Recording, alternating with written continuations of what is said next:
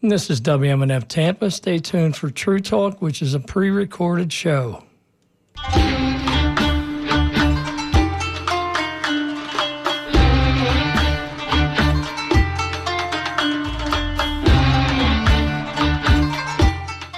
Welcome to True Talk on WMNF 88.5 with uh, Ahmed and Summer. This is Ahmed Bedier. My co host Summer Jarrah is with me, and um, we're again turning our attention to what's happening in Gaza with the ongoing uh, war uh, assault. Many people are calling genocide. It's a one sided uh, assault on Gaza, and it's now claimed over 11,000 uh, lives. Some say as high as 15,000 because there's thousands are, are account, unaccounted for. Most of those, over 70%, are women and children. And um, some 4,000 to 5,000 children have already been killed. Some are. Um, just yesterday, the United Nations Security Council, for the first time, passed a resolution uh, calling for uh, urgent and extended humanitarian pause. What does that mean? It means, I guess, uh, giving uh, the uh, people a chance to take a breath and uh, maybe continue the negotiation to release some uh, hostages. And uh, it's, you know, people in the Arab world are not happy with it because it does not explicitly uh, talks about uh, the crimes committed by uh, Israel. There is a kind of mm. equation missing there. Um, but at least, you know, the U.S. could have vetoed, but it did not. And the U.S. The, U.S. abstained, abstained. Russia, yeah. So abstained, uh, the, and the United mm-hmm. Kingdom abstained. So the, there's 15 members of the United, the UN Security Council, which is the only binding body that has power at the United Nations, um, and uh, the UK, U.S., Russia, France, and China have veto power and um, none of them vetoed it. This is the first time there was no veto. This is the fifth attempt to pass something, and three abstained Russia, UK, and the US for different reasons. So the resolution passed for the first time. And it's basically saying that um, the resolution, which was actually introduced by the tiny country of Malta, uh, called for, quote, corridors throughout the Gaza Strip for a sufficient number of days. It didn't specify how many days and designed to safeguard civilians, particularly children. And uh, it needs to, I guess, be enough time to spread the aid to these uh, different places. At the same time this was going on, the Israeli military was um, attacking or raiding Al Shifa Hospital, the largest hospital uh, in Gaza, which, by the way, we're going to speak to our guest later today. Our guest today is Steve Sosebee from um, PCRF, which is called the Palestine Children Relief Fund. So, what did you were you surprised about this raid on Al Shifa Hospital, and what did they do there? The uh, Israeli they, forces. They tried to uh, claim that uh, there is a Hamas node, N O D E, in the Shifa Hospital, but I think uh, they didn't find anything. They planted a few, um, uh, like uh, a few books, Qurans, a bag that has a few uh, bombs and mm. dates, dates, uh, and really hilarious propaganda cheap shot by the IDF, and people are mocking them all over uh, social media. But I think they are trying to uh, really destroy the infrastructure in Gaza uh, to make it very difficult to for people to seek medical care and uh, mm-hmm. you know that half the population of Gaza are under 18, young people uh, who need uh, services like hospitals. And this is ethnic cleansing going on under the uh, uh, ca- cameras of the world. Uh, that's what's going on. And this is why, Ahmed, so many people in the Arab world are not very pleased with the UN resolution, but it's better uh, than nothing. Another thing that is interesting is this rally that took place uh, in Washington, right. D.C., the no ceasefire uh, rally. I don't know what you thought about it, but it's quite uh, interesting. It, it was Who kind of shameful. It? Yeah, it's it's as you said, it's like you know the, the combination of the people that spoke there And you and I were talking before this, and usually protests that have happened in Washington, D.C., marches or protests, have been to protest against something the government, or you want the government to do something that they're not already doing. So you go there to protest. You know, there was a march with Martin Luther King, and there are other marches, and you're always been usually against wars. There was protest against the Vietnam War. And this is kind of the first rally that I've seen in Washington, D.C. that's pro war and in some ways pro genocide. People chanting no ceasefire instead of, you know, calling for a ceasefire. And fact, this guy, Van Jones, who comes on CNN and said, you know, I'm usually a peace guy. And they started shouting him down saying no ceasefire. And then they had people like uh, Hagee, Pastor Hagee, who's a known anti Semite and uh, somebody who said actually praised Hitler and said, you know, Hitler was a good thing that God sent Hitler in order for Jews to go and create, you know, Israel. And somebody like that even spoke at the rally. I don't know what your other comments are about that. Uh, actually, uh, I also read that students were paid $250 to go uh, and their expenses paid. But I think, Ahmed, we need to uh, wrap up our interesting conversation because we have to talk to Steve Sosebee. Yeah, we actually have another uh, minute and a half. But thank you for oh, clarifying okay. that. So that's I was going to tell you when that time is. So I don't know. My math but, is always terrible. Like you said earlier, and we're going to talk to Steve Sosebee about this. And by the way, Steve is coming to Tampa tonight. There's going to be a program at the American Youth Academy for PCRF. It's kind of a fundraiser to help uh, provide relief for children. Gaza is now they're going to open up these human humanitarian corridors and provide some aid. The first aid that's needed are for these injured ch- children, which PCRF works on. It's going to be tonight, seven o'clock at the American Youth Academy. And I think you can go to the PCRF website to find out more um, about that. But we are now, um, I guess, coming to the conclusion. We're going to take a quick break. And when we come back, we're going to be speaking to Steve Sosebee from PCRF. This is True Talk on WMNF.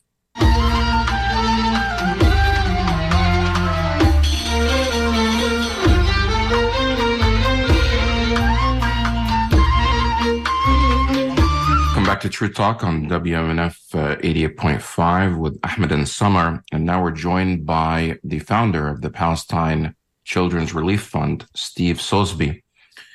Um, good morning, Steve. Morning. So the latest uh, news out of uh, Gaza right now is that the Israeli military is moving in and has moved in into Al Shifa hospital and is um, basically conducting some raids there. What is the latest that you're hearing? Yeah, I mean that's I think what everybody's getting the same information about um, Shifa being well, it's been besieged for quite some time now, surrounded slowly and strangled slowly over the course of the last month, and it was a very gradual process, and then it's accelerated in the last couple of days to the point now where um, you know there's two factors taking place on the Israeli side, um, conducting a military operation on a uh, civilian uh, hospital, and on the Palestinian side preparing for um, the inevitable killing either through trauma and violence that's uh, of of an occupying army coming into their institution, or patients dying as a result of electricity being cut and uh, supplies and equipment and staff being denied the ability to treat their patients. They dug yesterday a mass grave in the courtyard for 180 bodies, and 40 patients died yesterday uh, within the hospital as a result of um, the lack of adequate care, um, the run, the fact that fuel's not been delivered to the hospital since October 6th. And this means that, um, you know, their ongoing, uh, the inability to provide basic life support services for patients, particularly babies in the neonatal department, patients on ventilators in the intensive care unit, and not being able to run the operating theater, anesthesia machines, lights, uh, you know, infusion pumps, uh, dialysis machines, so on and so forth. The basics that every hospital provides for their patients is now being denied to the people in Shifa Hospital. Your organization, PCRF, Palestine uh, Children's Relief Fund, has been operating since 1991 and has worked in Gaza. This is not the first war that they've endured. This is not the first assault or invasion uh, by Israel. How is this different than before? Well, I think the extent, the the depth of uh, cruelty and uh, destruction uh, is far greater than what we've ever seen before. And we've been through these uh, types of bombing campaigns in the past. There was a 55 day one back in 2014 that resulted in a huge number of casualties, including children. Um, but we've never seen the viciousness and uh, that we've seen in the past uh, five and a half weeks. Um, to the extent where food is being denied people, um, 40% of the homes so far have been destroyed in Gaza. Um, hospitals are being shut down. 22 of the 36 hospitals are non-functioning as a result of not having fuel. Um, that there's a lack of clean water. That 1.5 million people have been displaced. Uh, the majority of those are children now living in um, UN schools, living in tents, living in the streets, in substandard housing, um, without food, without well, clean water, without showers, without toilets, without adequate clothing. Um, we've never seen this extent, uh, and we've never seen the number of deaths. We, you know, we have 4,500 documented deaths of children, and we have another 1,500 missing children who are presumed to be buried under rubble. And uh, the extent of this uh, human tragedy, this uh, what is clearly and can be described as a genocide committed against the children in Gaza, has never been seen before. And the argument is even that it's not been seen in modern history it is true that we've seen huge conflicts uh, and, and the impact that it's had on civilians and innocent people in Syria and Iraq and in Yemen, and even you know uh, uh, Myanmar and other places all over the world. But here in Gaza, you have a situation where the civilian population has nowhere to go. They cannot leave. They are stuck behind walls. They're stuck behind fences, and uh, there is no refuge for them unlike these other conflicts that I mentioned. And if you add to it the fact that there are no air, safe areas, there are no protected areas in the Gaza Strip, whether one's in their home or in a UN school or in a hospital or in a mosque or in a church or in any place designated as a civilian structure. Um, that still, we've seen those structures bombed on a regular basis. Uh, and the result has been just this catastrophic casualty toll which will uh, leave, which will scar Gaza for the rest of everyone's lives, and it should scar the consciousness of the international community, which claimed to uphold international law and human rights. You're in contact, I'm sure, with people in Gaza, despite the communication outages. What are the people in Gaza? What are you hearing from the people in Gaza that? What do they think the Israeli plan is here? What is Israel trying to accomplish in Gaza because they keep invoking that they want to get the hostages, yet they keep bombing. They keep saying they want to wipe out um, Hamas, but they just are mostly killing civilians and children. I mean, I read something somewhere like it's less than 100 Hamas people that have been killed, fighters, maybe something like 60. I, I saw a number that's 95% of the people getting killed are civilians. Majority of them, over 70%, are women and children.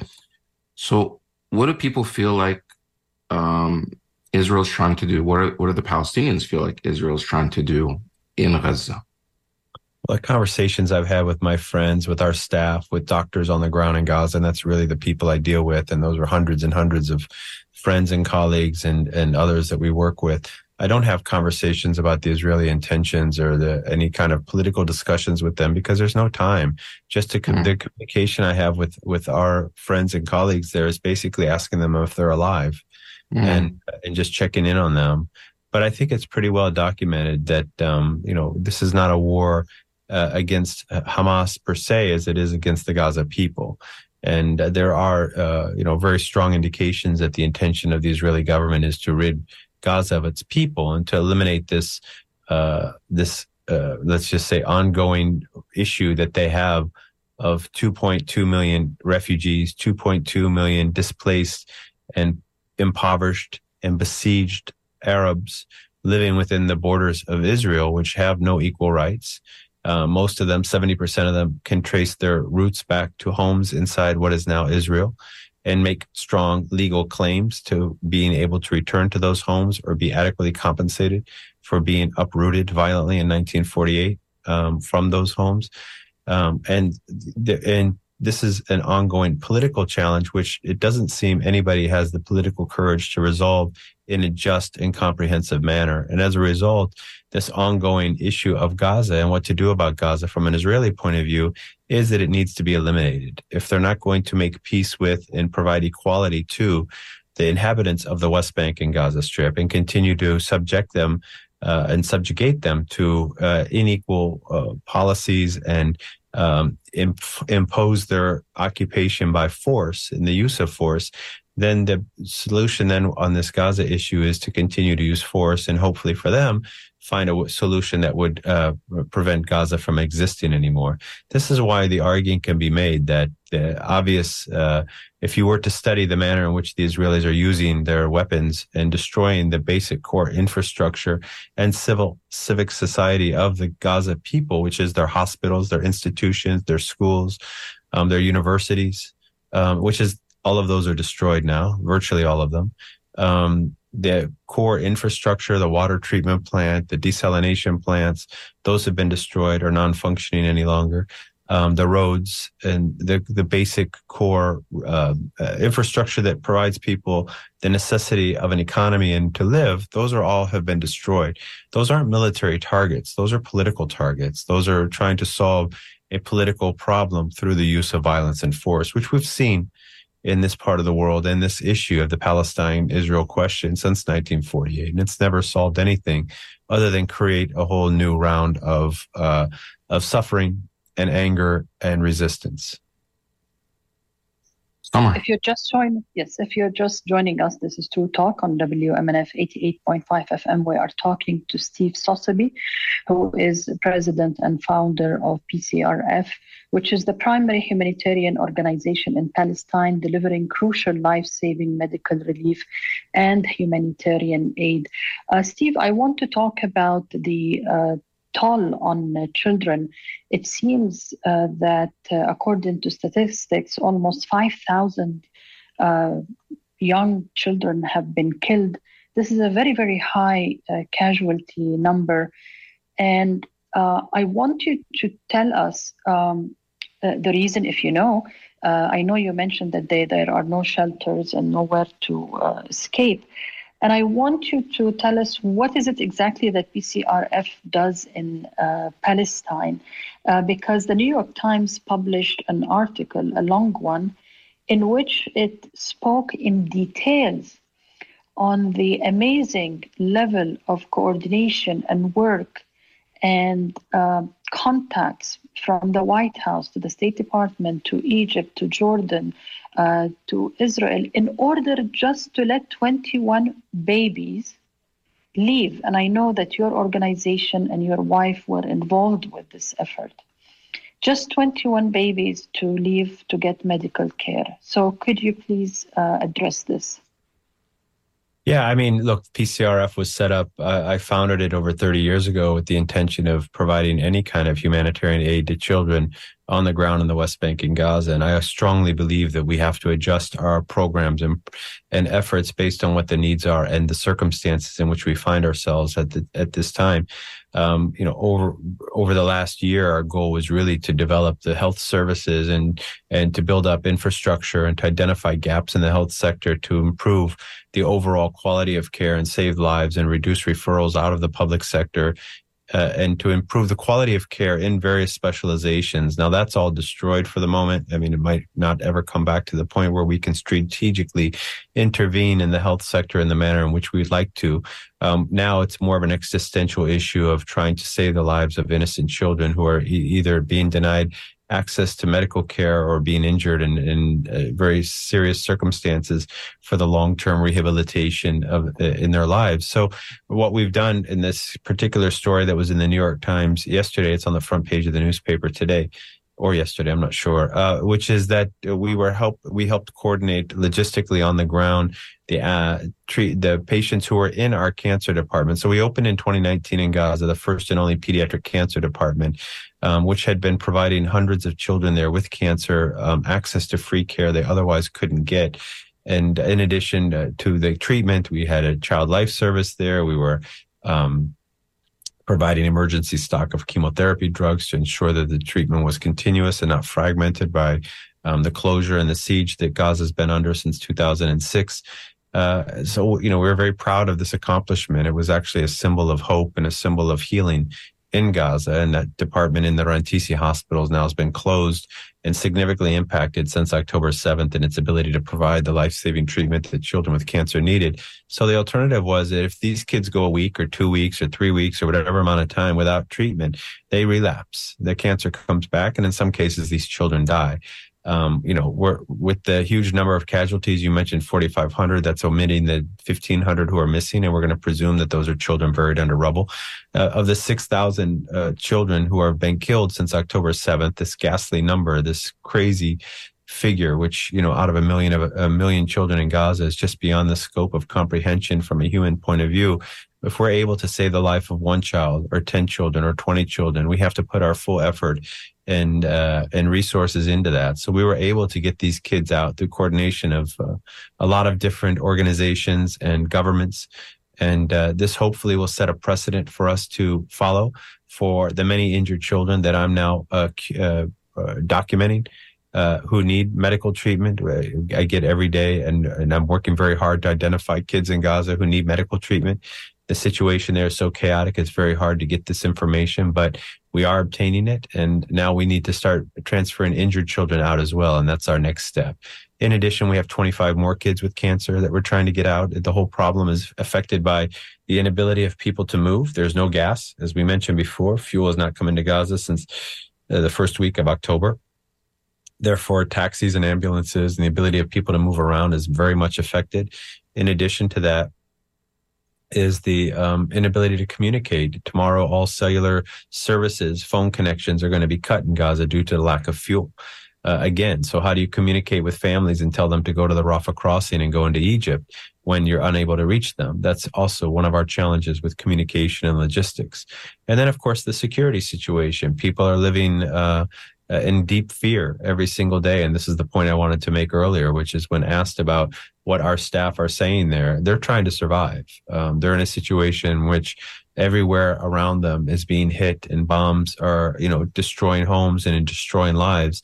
And that's affecting every single person in Gaza. There's nobody who's safe in the entire Gaza Strip. It doesn't matter where you are at or what kind of shelter you have over your head or what kind of sh- symbol will be on the roof of that shelter, even a red cross or any kind of international symbol of a neutrality or uh, of of being uh, a non-combatant uh, uh, institution, they've all been hit and people have been killed in those institutions and in those places. So, um, what we're trying to do as an organization is uh, respond to the needs on the ground. We're shipping in medical equipment and medical supplies whenever possible, and that's been highly restricted due to um, the de- decisions by the Egyptians and the Israelis to allow whatever amount of aid in at certain times. Yesterday, no aid came in at all because the fuel in the trucks in Gaza, uh, due to, there is no fuel for the trucks to transport aid.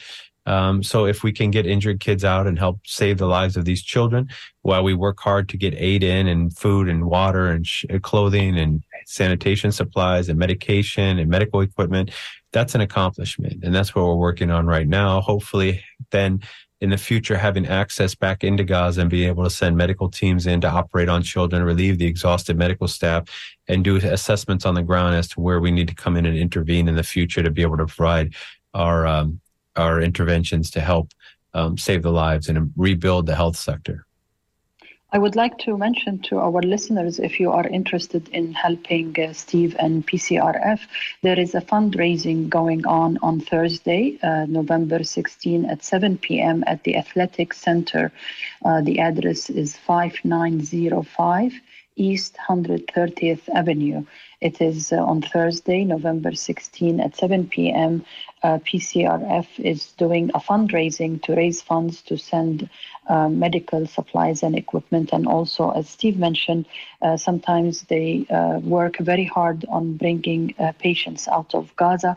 And I know, Steve, that actually when this whole war started, you PCRF had some medical personnel in Gaza. Can you tell us, uh, do you send uh, medical um, staff uh, to Gaza to operate or to do uh, training? What is it exactly? Because I was following you on Twitter and you seemed working so frantically to get these people outside uh, Gaza uh, as soon as the war broke out. Yeah, we're the main organization in the world that sends volunteer medical teams into the Gaza Strip and have been doing that for nearly 30 years. Uh, as I mentioned earlier, our goal is to really um, build up the health sector by training local doctors and providing urgent medical treatment for injured and sick children.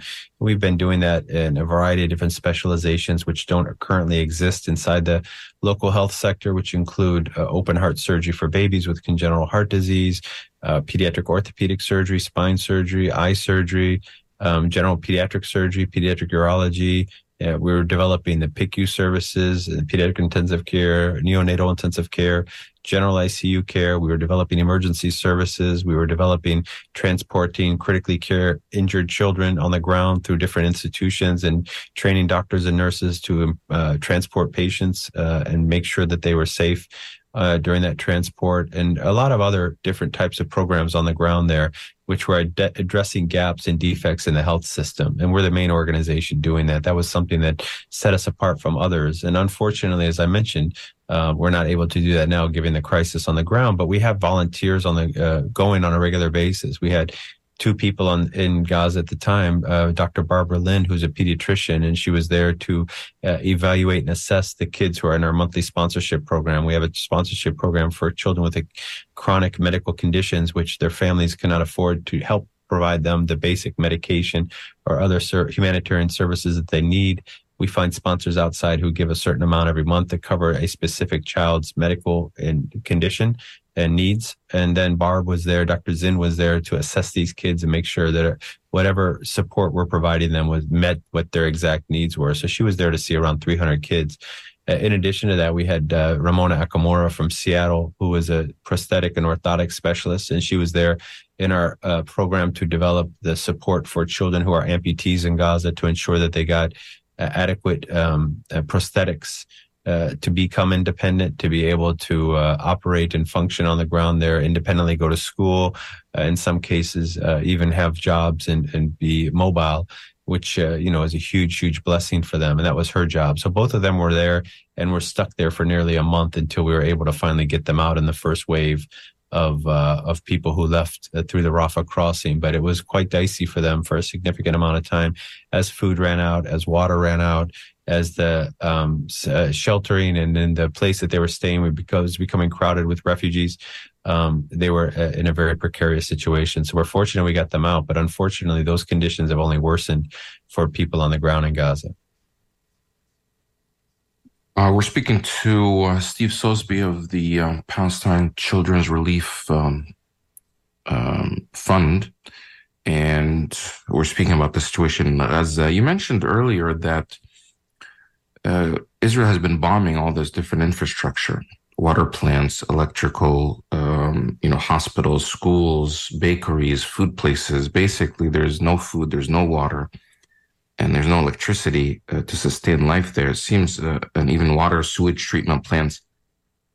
Uh, an outside observer, and I think many analysts have, uh, you know, you know, basically observed this that they're actually destroying the things that sustain life. And by doing so, it makes it impossible for people to continue living in Gaza. Um, pointing the argument that they don't want people to live in Gaza, they just want to push them into Egypt. And even if the bombing, if there's a ceasefire now, which many people are calling for, and the United States um, and a few other countries are opposed to, if a ceasefire and the bombing stops now, um, how will people even survive later? Uh, because some have observed that even if there is a ceasefire, um, without these hospitals and maybe disease would spread, that you'd even have more people dying from disease, not from bombs, from lack of from starvation and no clean water. Um, so, is that a concern? And what is PCRF and other organizations that are providing relief anticipating would happen if a ceasefire takes place now? Because it seems like it would be a race against time to save people from these type of outbreaks that would actually could claim more lives much faster. And Israel can just claim, well, we're not bombing anybody. We stopped the bombing. I mean, what comes next in the next phase of this war is the most critical one. Um, the acute phase we're in right now, or hyper acute phase, if that's what you want to call it, um, is beyond anyone's ability to have any real impact. Um, you know, it's it's up to governments to put an end to this uh, ceaseless violence And it's up to um, those of us who are running organizations who have the responsibility um, to intervene when possible to then come in and put together uh, responses on the ground that address the specific needs of the population. Um, this may be just in the basic uh, uh, basic necessities of food and water and clothing, or it may be um, uh, rebuilding the health institutions and um, trying to rebuild structures so people have uh, places to live during the winter. As the whole um, community gets rebuilt, the whole city of Gaza gets rebuilt, and then Gaza Strip in general has been, you know, pretty hard, badly hit. So it'd be a, a comprehensive rebuilding of the Gaza Strip.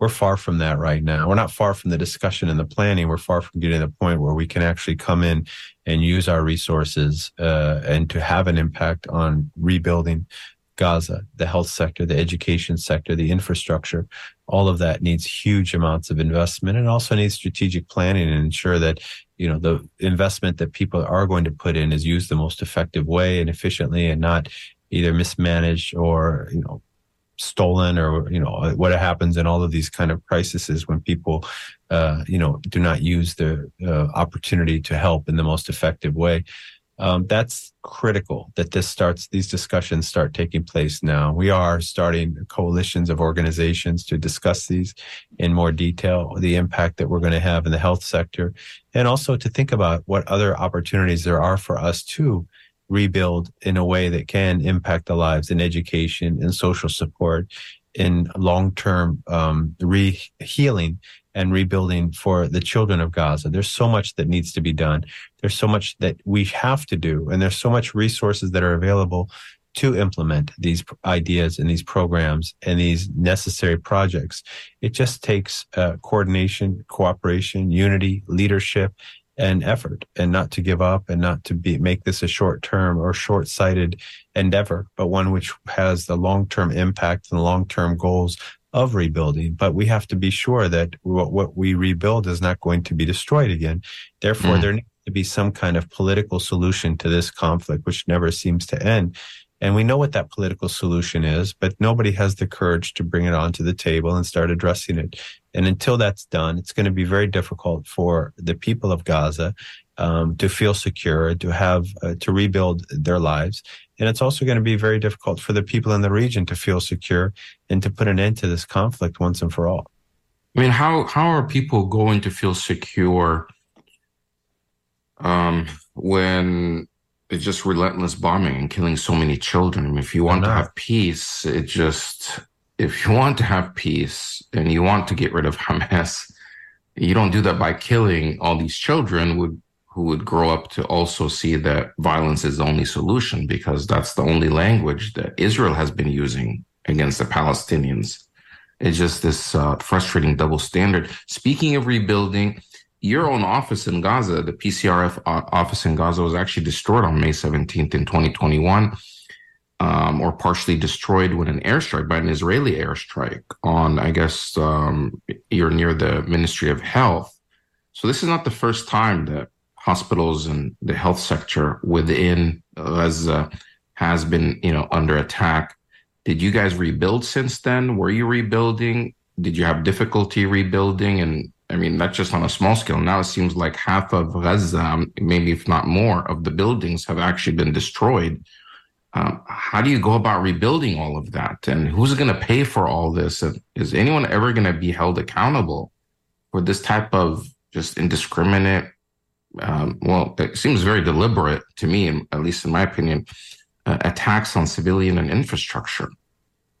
Well, you asked a lot of questions there. Yeah, so just uh, I'll, I'll try my best. Rebuilding the offices, uh. and uh, you don't have to you don't have to reply to the other things that I mentioned out of just venting frustration because oh, no, these are things you. I think about. Yeah they don't have answers anyways. Well, on the issue of our office, yes, we were. Our office was completely destroyed, and uh, in 2021. Uh, fortunately, nobody was there or hurt. But our we the smart people in Gaza don't buy; they rent uh, because of these reasons exactly. So we had rented our office. We moved to another rented office uh, further from any potential targets, and one has to wonder why the Ministry of Health would be a target. But nonetheless.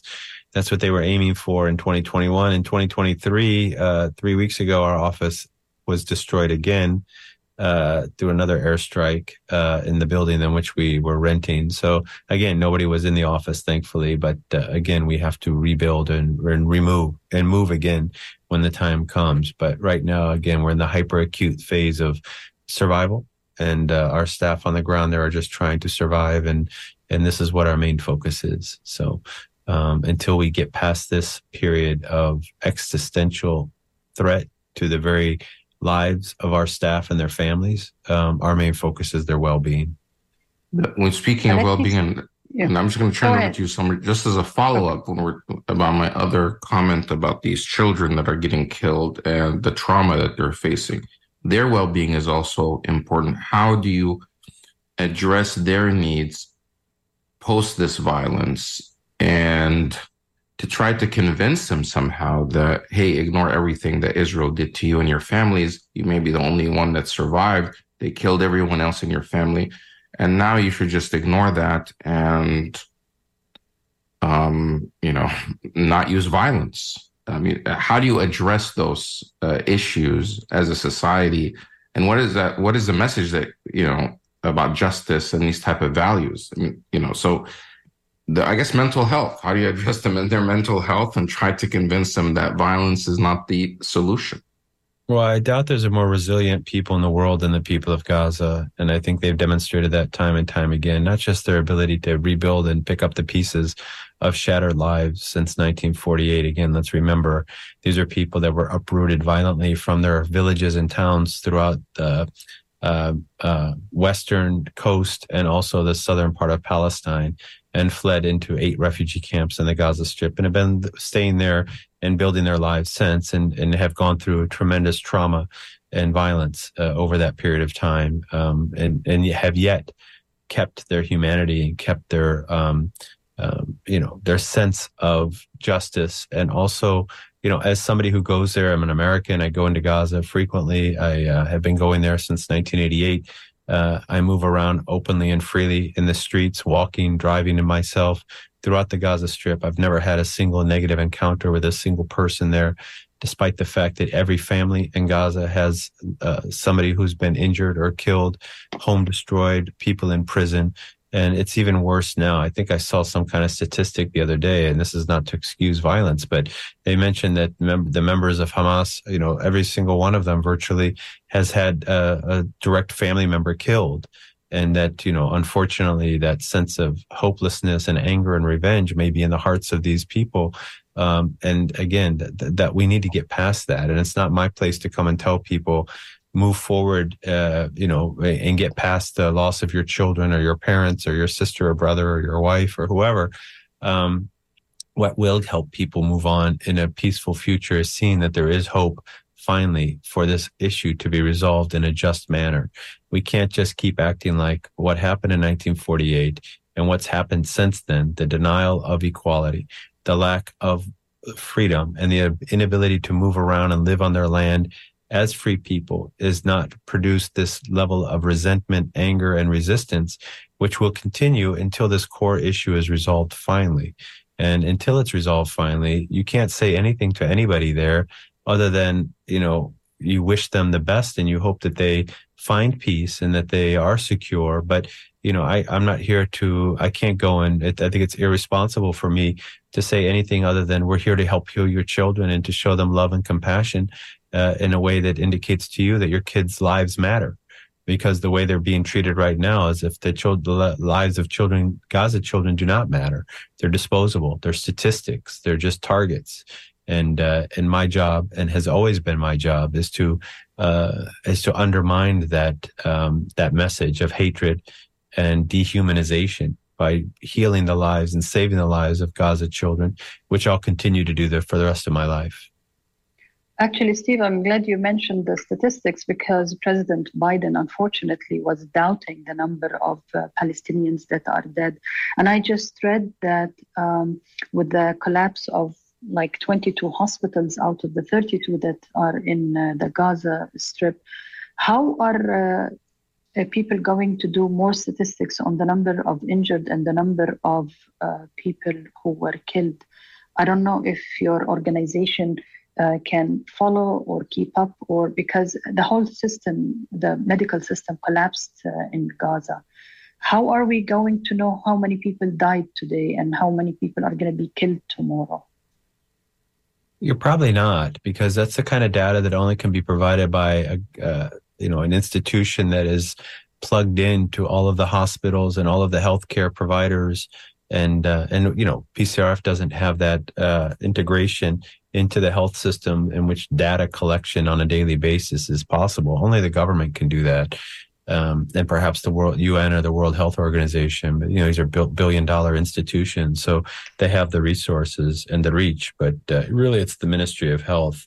Um, and um, we we can see today that uh, they were not able to provide statistics yesterday and therefore um, we fear that this was going to be um, uh, uh, continuous uh, kind of uh, carnage on the ground, which will not be adequately documented until the dust uh, settles and that there's some kind of uh, ceasefire or opportunity for um, you know the people who are keeping track of this data to provide that information.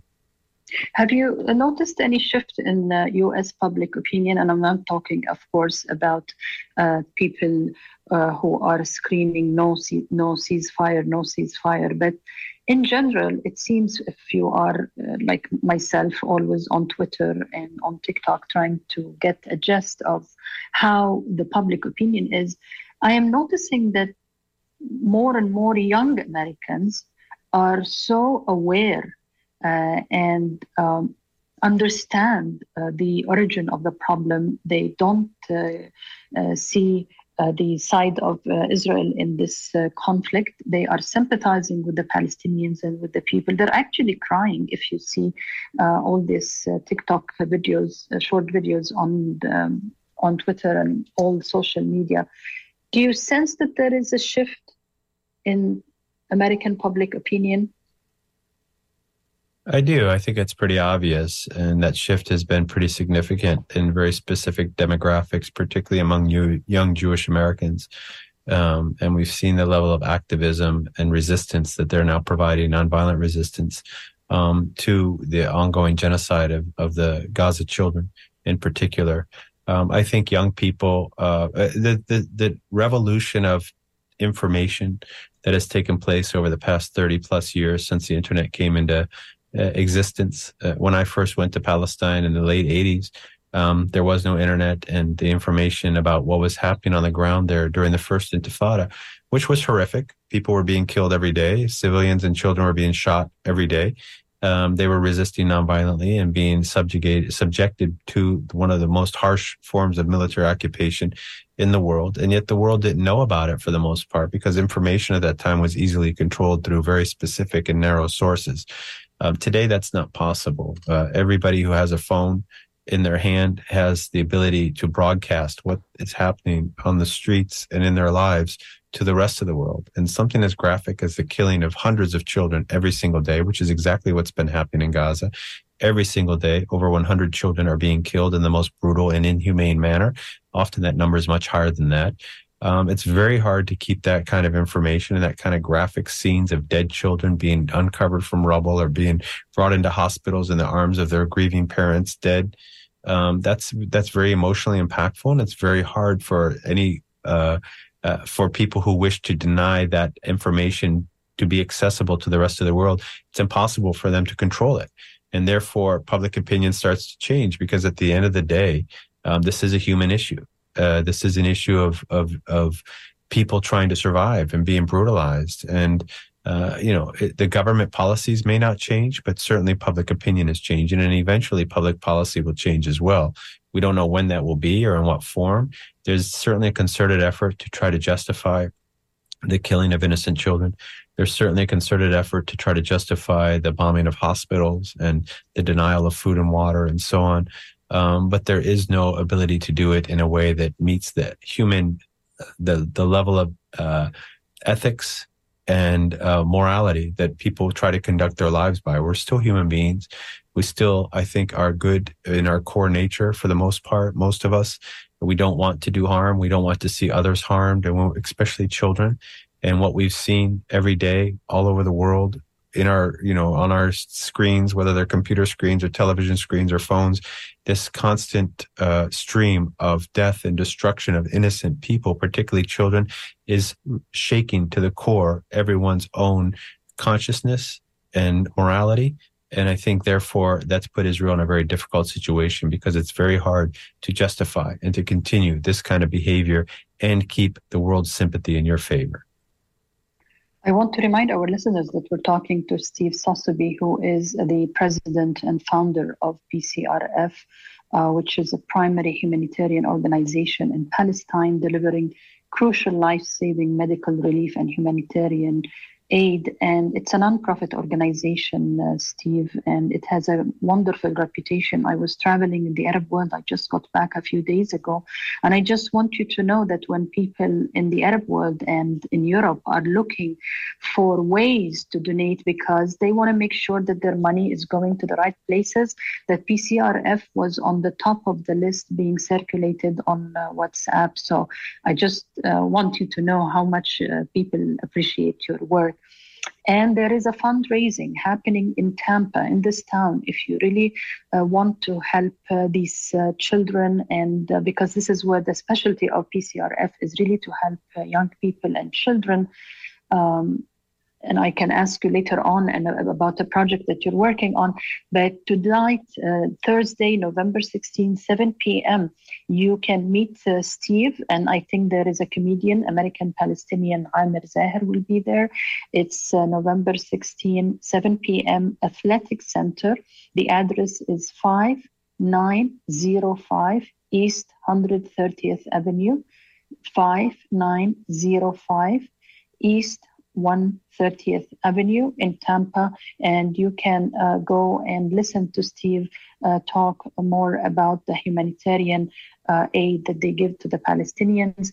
Uh, Steve, I, if people go to YouTube, they will find you with many young uh, Palestinian children who have lost limbs. And this is, I think, how you started. You were a journalist. You went to Palestine because you were a journalist. You didn't go there because you were you were planning to work on hum, humanitarian aid. Can you can you tell us and tell our listeners how this whole thing started? You were just an American traveling uh, during college years, and then your life changed completely, and you changed people's lives completely. Yeah, I think you know I've always it, actually isn't quite as innocent as that. I was always somebody who believed in social justice. I was always somebody who uh, believed that we have a responsibility and a duty as free people who are born in a society that gives us the right to speak out and determine our own lives, particularly myself as a white male American. I have the greatest privilege in the history of humanity that's ever existed. And that comes with responsibility of uh, recognizing first the injustice of my privilege, uh, in which you know I've been elevated to this level of uh, of of certain rights and privileges that others don't have simply because not based on merit but based on the color of their skin the god they pray to the land they're born in or their gender. And therefore um, i have a responsibility to stand with my brothers and sisters who don't have the same privileges by birth that i have. And and finding a way to um, uh, uh, to use that responsibility effectively and in a way that heals. I'm not somebody who believes in violence or the use of force and violence when there's other opportunities to be even more effective when it comes to serving causes like justice and freedom. Um, when I was at university, the first Palestinian uprising began, and I was always interested in politics and in history and and using that knowledge in a way to serve a cause of freedom and justice. And the Palestinian cause came into my heart. I don't know exactly how it happened, but uh, maybe God put it there as something that resonated with me very deeply. And I read a lot about the history of Palestine and the struggle and the politics and and had an opportunity to go first as part of a student delegation of college uh, activists in December of 1988 during the first year of the first Intifada and see firsthand on the ground what life was like for Palestinians and um, and to experience uh, with them, uh, at least to see with firsthand um, what occupation meant for them and also what resistance meant for them as well and how they kept their humanity, how they were hopeful for a better future, how they were unifying and sacrificing together to try to achieve the freedoms that I was born with due to the sacrifices of my ancestors. And so I did finish university and I went back to work as a journalist. It's true, but my work as a journalist was not just as a non-partial uh, uh, you know, someone who wants to get both sides of the story. My job and my objective was to share the stories of everyday people on the ground in Palestine who I met and which Americans were not aware of, who were just trying to live, raise their children, and get by, and not being able to do so because of the political circumstances of living under military occupation. Um, and I thought, and I still believe true, that as far as we can convey those stories and those images to our brothers and sisters in the United States, the vast majority of people, uh, if we can open their eyes to this reality of how Palestinian civilians are living and struggling, I think the vast majority of Americans would be sympathetic. So that's the challenge. Now, um, I had the opportunity during the course of working as a journalist to meet injured children there um, who needed medical care. And I felt I wasn't doing my job as a human being if I was just doing stories on these children and then moving on to do a story about another child, I had an obligation. If you meet somebody who needs help, particularly a child, I think you have an opportunity, you have an obligation to try to help that child. So I started arranging free medical care for injured children from Palestine in the United States, knowing American hospitals, because of the structure of our private healthcare system, would be able to treat these kids. And, uh, and was able to get several children uh, for treatment before I decided to start a nonprofit to facilitate that on a more regular basis. Uh, and that's how the organization started. And then we built it over time. Uh, I met a Palestinian woman. Um, she was a social worker. We got married, and together we built the organization for 17 years. The Intifada or the uh, uh, internet came, and that revolutionized communication and made organizations much more effective and efficient when it came to reaching donors and reaching uh, help and getting support and finding resources and organizing volunteers and just general communication. So we were able to utilize that new revolution in technology and in communications to benefit our growth. Um, and then when my wife passed from leukemia in 2009, um, it brought a lot of attention to the human side of her and my work and building the organization. And it, it, that growth also propelled us into doing more important work like building cancer hospitals and taking on bigger projects which would impact the quality of healthcare for children in Palestine on a much greater level. And over that time, we've tried our best to build an organization that's both effective and efficient and transparent that everybody can relate to and also gives people an opportunity to be a part of. And that's my main objective in life is to build an organization and to run an organization which empowers individuals all over the world, not just asking for money, but also getting people to be involved and getting them to give their time and efforts to make uh, our work on the ground possible and that's how the organization's gone. Well, uh, that wraps up our time today. We're really happy to have had you on, Steve Sosebee of the um, uh, PCRF Palestine uh, Children's Relief Fund. Best of luck to you, and uh, hope your staff is stays safe in Gaza. Um, Steve will be in Tampa, is in Tampa tonight, Thursday, November 16th. The doors open at 7 p.m. at the American Youth Academy, the athletic center there, which the address um, is 5905 East 130th Avenue. You can see Steve. Uh, they're doing a get, get more updates and um, meet him in person. There's also a Palestinian American comedian, Amer Zahr, who's um, will also be there traveling down uh, to provide support. And uh, all the resources will be to help children in Gaza. Thank you so much for being on with us. It's my pleasure. Thank you for having me. And that wraps up our program today uh, for uh, True Talk on WMNF, uh, WMNF Tampa.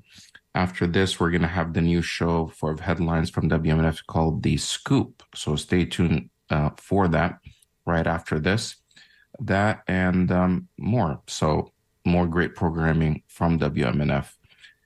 Um, see you at the same time, same place um, here at 88.5 or WMNF.org. And if you have any uh, questions or comments, you could always email us at truetalk at WMNF.org. Uh, we're to leave you with some uh, music that are picked out.